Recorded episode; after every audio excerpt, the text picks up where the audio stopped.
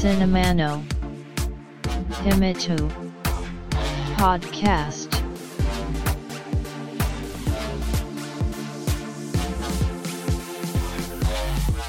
This broadcast is made by Cinema Podcaster Fuji Walker お待たせしましたお待たせしすぎたかもしれませんシネマポッドキャスターの藤岡ですポッドキャスト シネマの秘密の第110回です。さて唐突な話から今回のポッドキャストを始めたいと思います。ベルベットアンダーグラウンドって聞きます？1960年代後半のアメリカはニューヨークで主に活動したロックンロールバンド。カリスマ的なシンガーソングライターであるルー・リード。イギリス出身で現代音楽を学んでいたジョン・ケイルにより結成。キャンベルスープでおなじみのアーティストアンディ・ウォーホルに見出されたことによりドイツ人モデルであるニコがバンドに強制参加。よく知られたベルベット・アンダーグラウンドニコとしてデビューする。もちろん個性あふれる面々ですからすぐさま空中分解。ニコが抜けジョン・ケールが脱退と。ルー・リードのソロプロジェクトへとバンドは変化するわけですがそんな彼らの代表曲が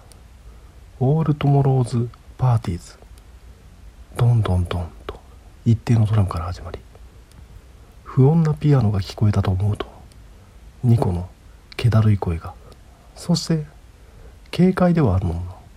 憂鬱なギターの音色が重なります。このイントロのインパクトたるや。曲自体は何を歌ってるのかというとシンデレラをモチーフに明日のパーティーに着ていく服がないと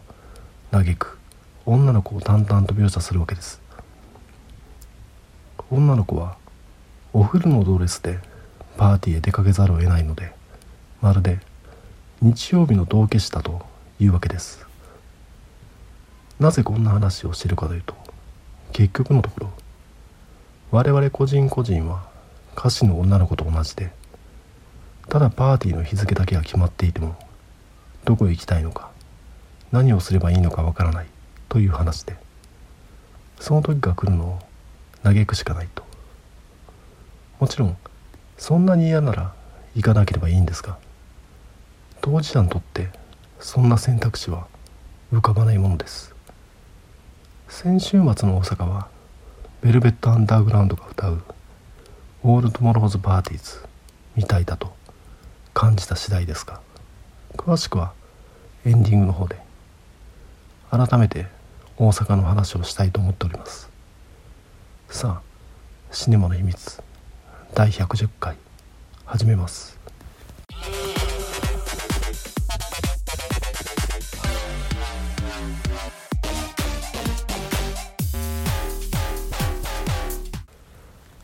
今回紹介した映画は「デッド・ドント・ダイ」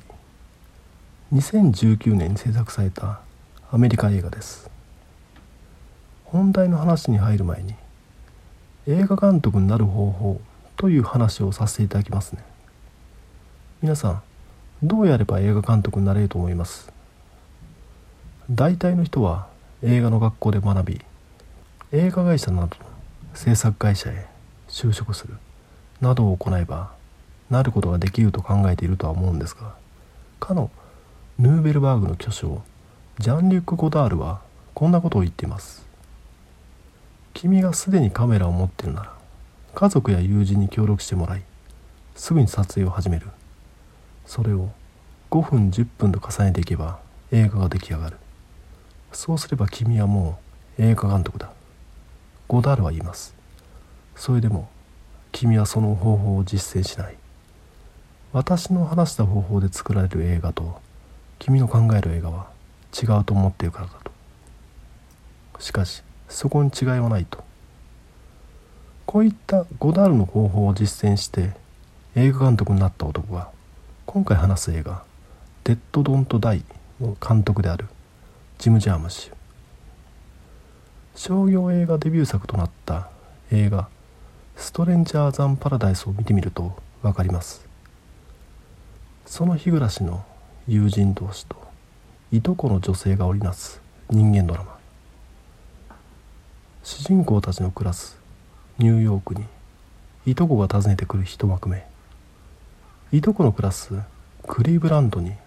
主人公たちが訪ねる二幕目。主人公たちといとこが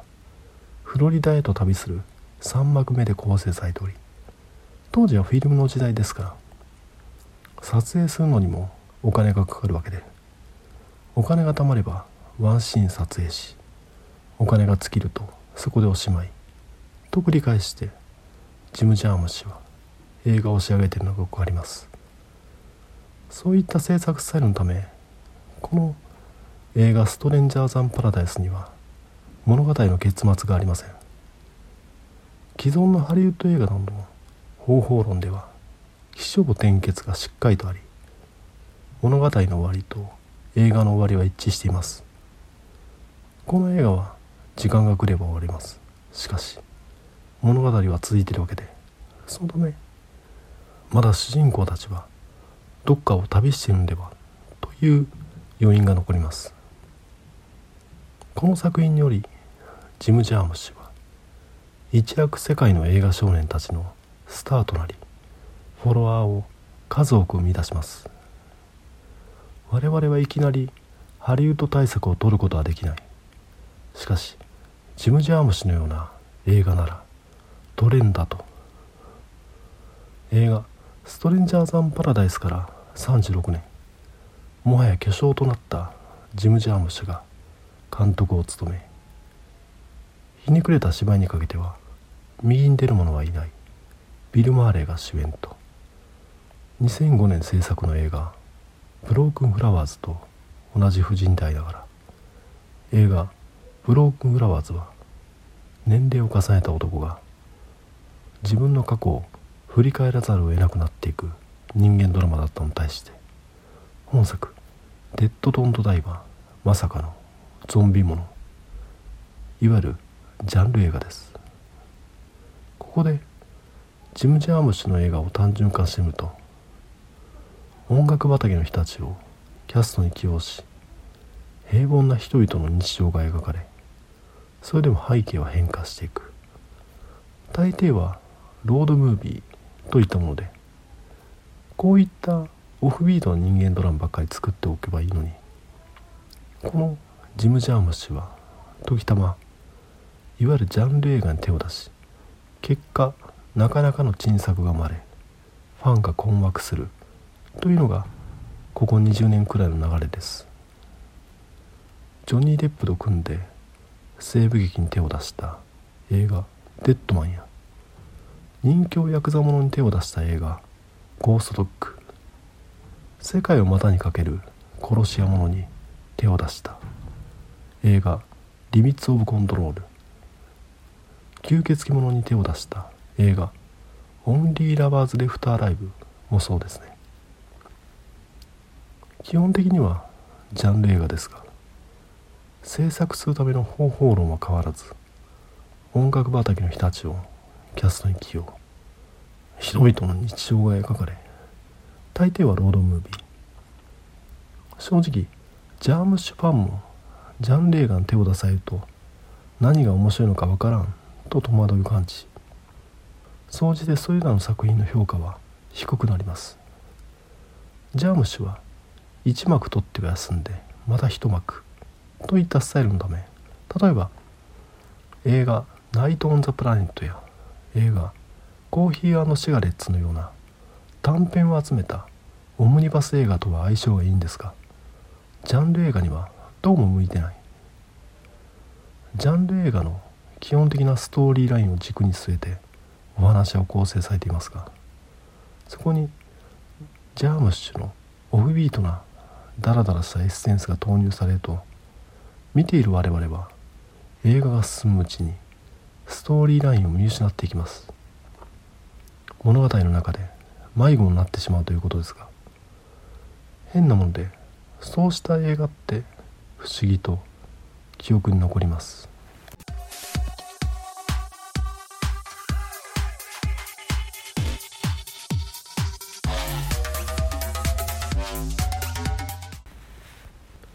さて本作「デッド・ドント・ダイ」はアメリカで昨年劇場公開されていた作品でしたので日本公開を楽しみに待っておりました。日本では今年の4月3日に劇場公開される予定だったのが新型コロナウイルスの感染拡大を受け延期が発表され5月末に緊急事態宣言の解除が発表されたことにより6月5日に劇場公開されました。しかしこのタイミングで劇場を見に行くとなると勇気がいるなと悩んでいるうちに公開終了。この度レンタル配信リリースされたのでそちらで鑑賞しました。さてそのお話はというと映画情報サイトの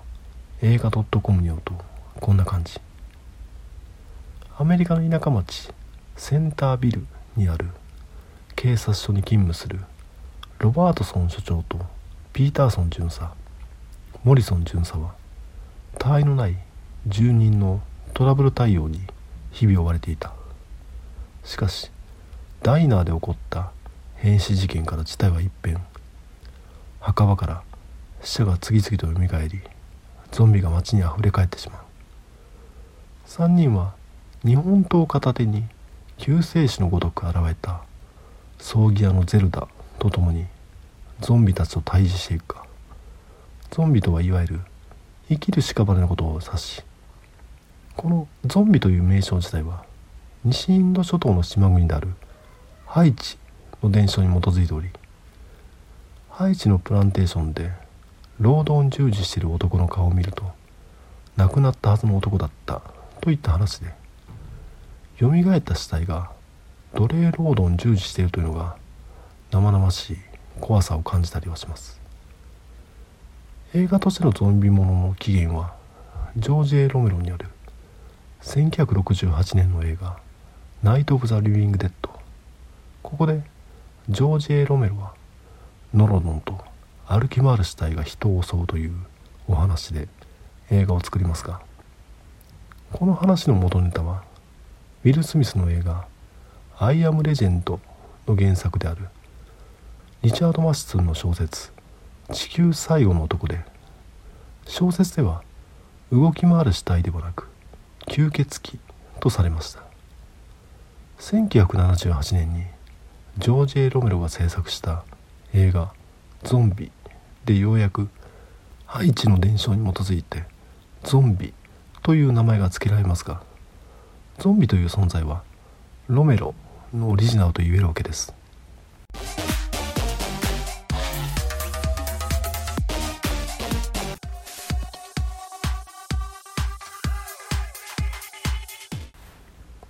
ちなみにこのポッドキャストでは第57回「カメラを止めるな」第86回「ゾンビランドダブルタップ」などでゾンビ映画を取り上げております。本作「デッド・ドント・ダイ」はこのジョージ・エロメロによる一連のゾンビ映画にオマージュを捧げる内容となっております。特にゾンビ映画のオリジナルである映画「ナイト・オブ・ザ・リビング・デッド」は映画の雰囲気暗闇の中でうごめく場面が対応されるんだと劇中さまざまな形で引用されています。ダニー・ボイルによる映画「28日後」以降いわゆる走るゾンビモンスター化したゾンビが暴れ回る映画が数多く作られるようになったわけですがそれと比べると本作は少々地味です。というかゾンビ出現までが非常に丁寧です。環境の変化によって死者が蘇るようになってしまったというのをセリフや風景で淡々と見せじらしにじらします。ここまでゾンビが丁寧に描かれるのって初めてじゃないのと。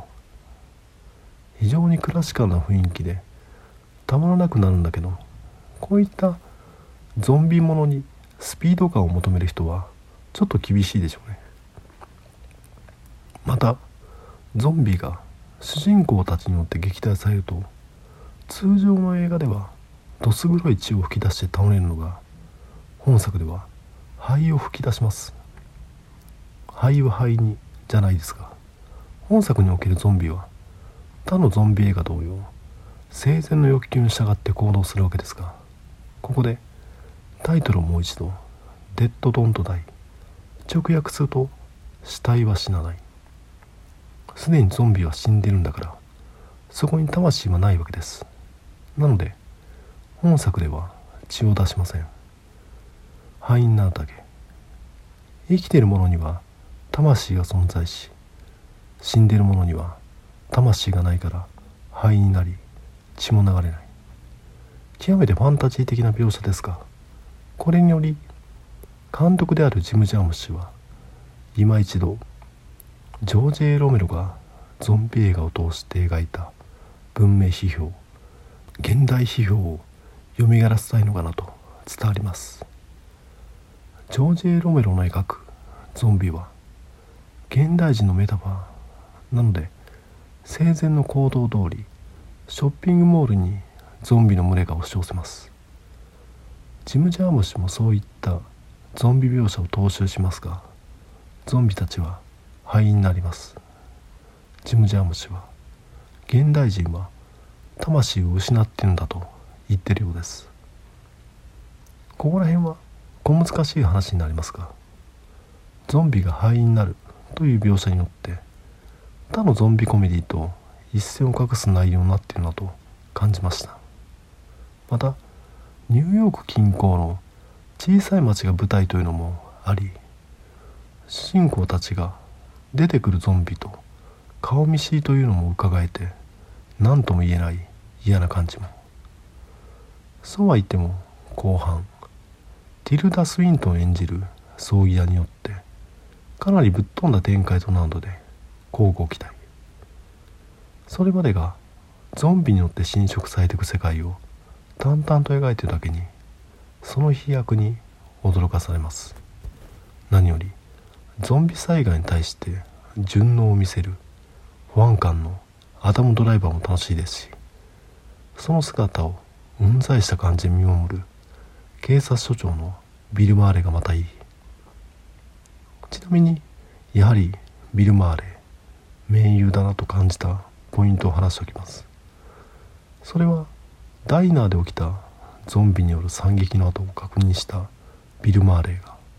ダイナーから出る時手すりをつかむんですね。他の場面ではしっかりと歩いているのに表情を変えずアクションで心理状態を示しているわけです。さすがです。本作おすすめです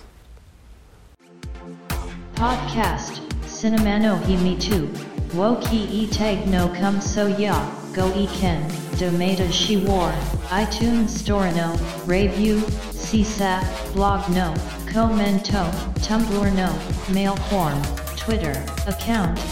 at Cinemana Himitsu Ma de One ga ishimasu こんな感じで「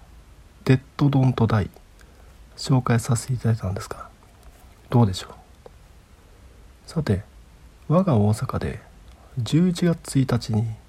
大阪都構想の是非を決める2度目の住民投票が開かれました。大阪維新の会が存亡をかけて臨んだもんで大阪市の廃止4つの特別区へと再編というのがその用紙です。この都構想については前回配信分で話させていただきましたが投票結果としては賛否拮抗したものの否決されました。率直な意見としてはそうかというもの。大阪市民の決断ですからね。ちなみに投票日の翌日朝普段利用する駅前に地元選出の自民党の国会議員が立っていました大阪総活躍と書かれた横断幕を高々と掲げておりそれまで姿をお見かけしなかったためなんだかモヤモヤするなと。大阪維新の会は改めてチューニングというか示された民意に合わせて再編する必要があるということなのか代表である松井一郎が大阪市長の人気切れに合わせて政治家を引退することを改めて表明しその代表も早期に辞任する意向を表明しましたがそれは適切な判断なのかもしれませんね。ただある意味自民党を飛び出してテレビの人気者だった橋本徹を担ぎ出し大阪維新の会を決闘するなど維新の求心力となっていたのが松井一郎なわけで。彼が抜けてまとまるのかな？といった疑問が浮かびます。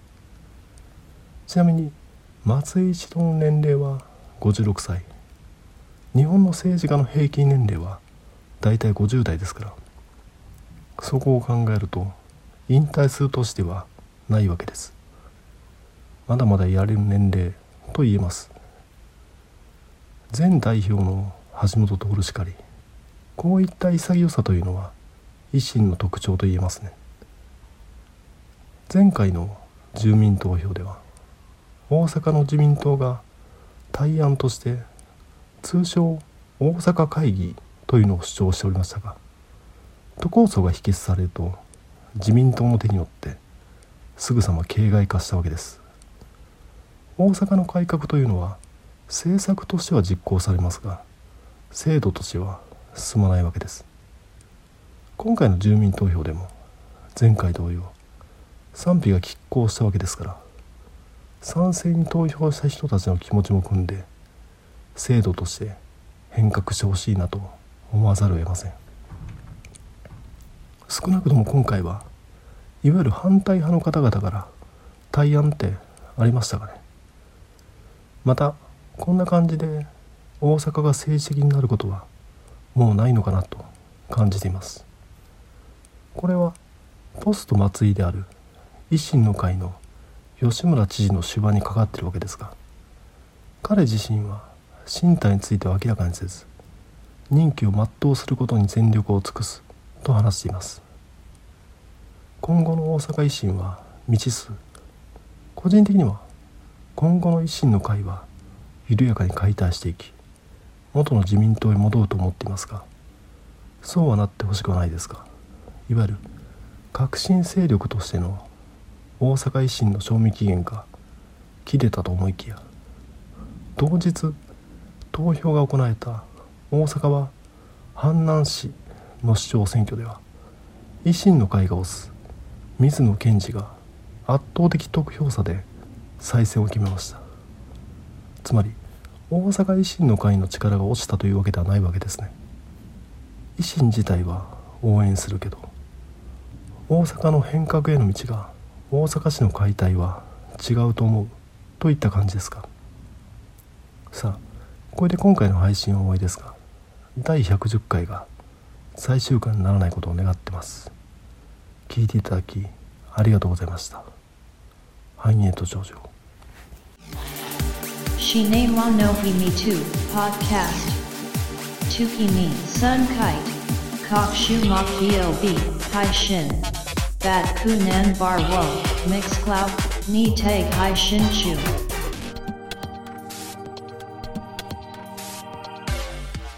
In to enjoy the next broadcast distribution.